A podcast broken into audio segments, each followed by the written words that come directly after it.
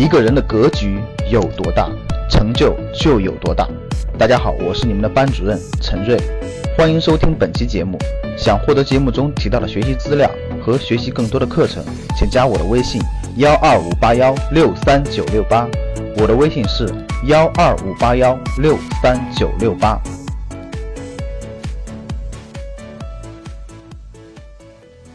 最近，苹果的新款手机上市了，一看价格非常惊讶，好像是国内将近九千块钱吧。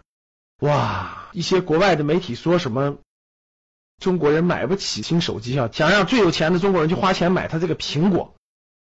哎，回想起来，以前我讲过一个冰棍的故事哈。如果谁没有听过赵老师讲的冰棍与国行的故事，那真应该去听一听。八九千块钱买个苹果手机，现在手机出货量最大的是华为呀，不是苹果啊。紧随其后的小米、OPPO、vivo 全是中国造，我就想不明白了，你为什么非要买那个苹果？三千多买个华为 P 十，用的是嗖嗖的，照相是杠杠的，各种功能都特别好。干嘛多花五千多呢？有这五千多，咱可以去做投资啊！前两天有一个财富榜的资产配置，看完非常有意思。中小企业主、老板阶层开的车都是二十来万的车，反而是那帮经理阶层，就打工的挣高薪的，开的车都是五十万以上的车。哼，跟这个手机调研完了是一模一样。老板人群用的手机大多数都是华为，都是这个华为手机。打工的高收入的白领人群用的是苹果手机。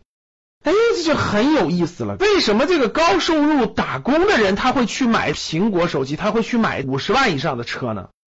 那为什么老板人群他就用这三四千块钱的华为手机，他就开二十多万的车呢？真的是不一样的心态，因为老板。他的很多钱，他的原始积累都是一点点省出来的，都是一点点抠出来的。那打工的赚钱多，他觉得很轻松，反正我就付出了这些时间，付出这些的啥，相对来说比较容易。这个月一个月赚五六万，下个月还有五六万，得了吧，这些钱干嘛呢？花了吧，反正我还能赚到。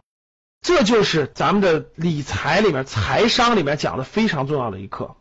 年轻的时候，这帮所谓的白领人群就掉到那个老鼠圈里了。反正我下个月还可以赚到钱，我就花呗。所以这个消费类的东西都只买最贵的，不买最好的。结果呢，所有挣的钱就花出去，所有挣的钱花出去了。对企业家来说，钱是永远不够的。为什么？钱在他眼中就是生产资料，他要拿钱去买更好的生产设备，买更好的电脑，买更好的生产资料，买更多的资产，以便于让产生更大的价值。而普通白领人群呢，他就是消费资料。我可以买更好的手机，我可以买更好的车，对吧？我可以早一点去旅游，这不就是白领人的思维吗？十多年以前也是这样的。最省吃俭用的人呢，省下来的人呢，老板就去买赚钱的生产资料去了。那有头脑的人就去买房子了嘛，我省下钱就不断的买房子去了嘛。少买个苹果，省下五千块钱，我积攒个两三年，首付感不就出来了吗？所以呢。白领人群呢，就在这个老鼠圈里不断的赚，不断的赚。反正我后面有钱，我就不断的花，一年就稀里糊涂就能多花出去十万、几十万这种不必要的消费。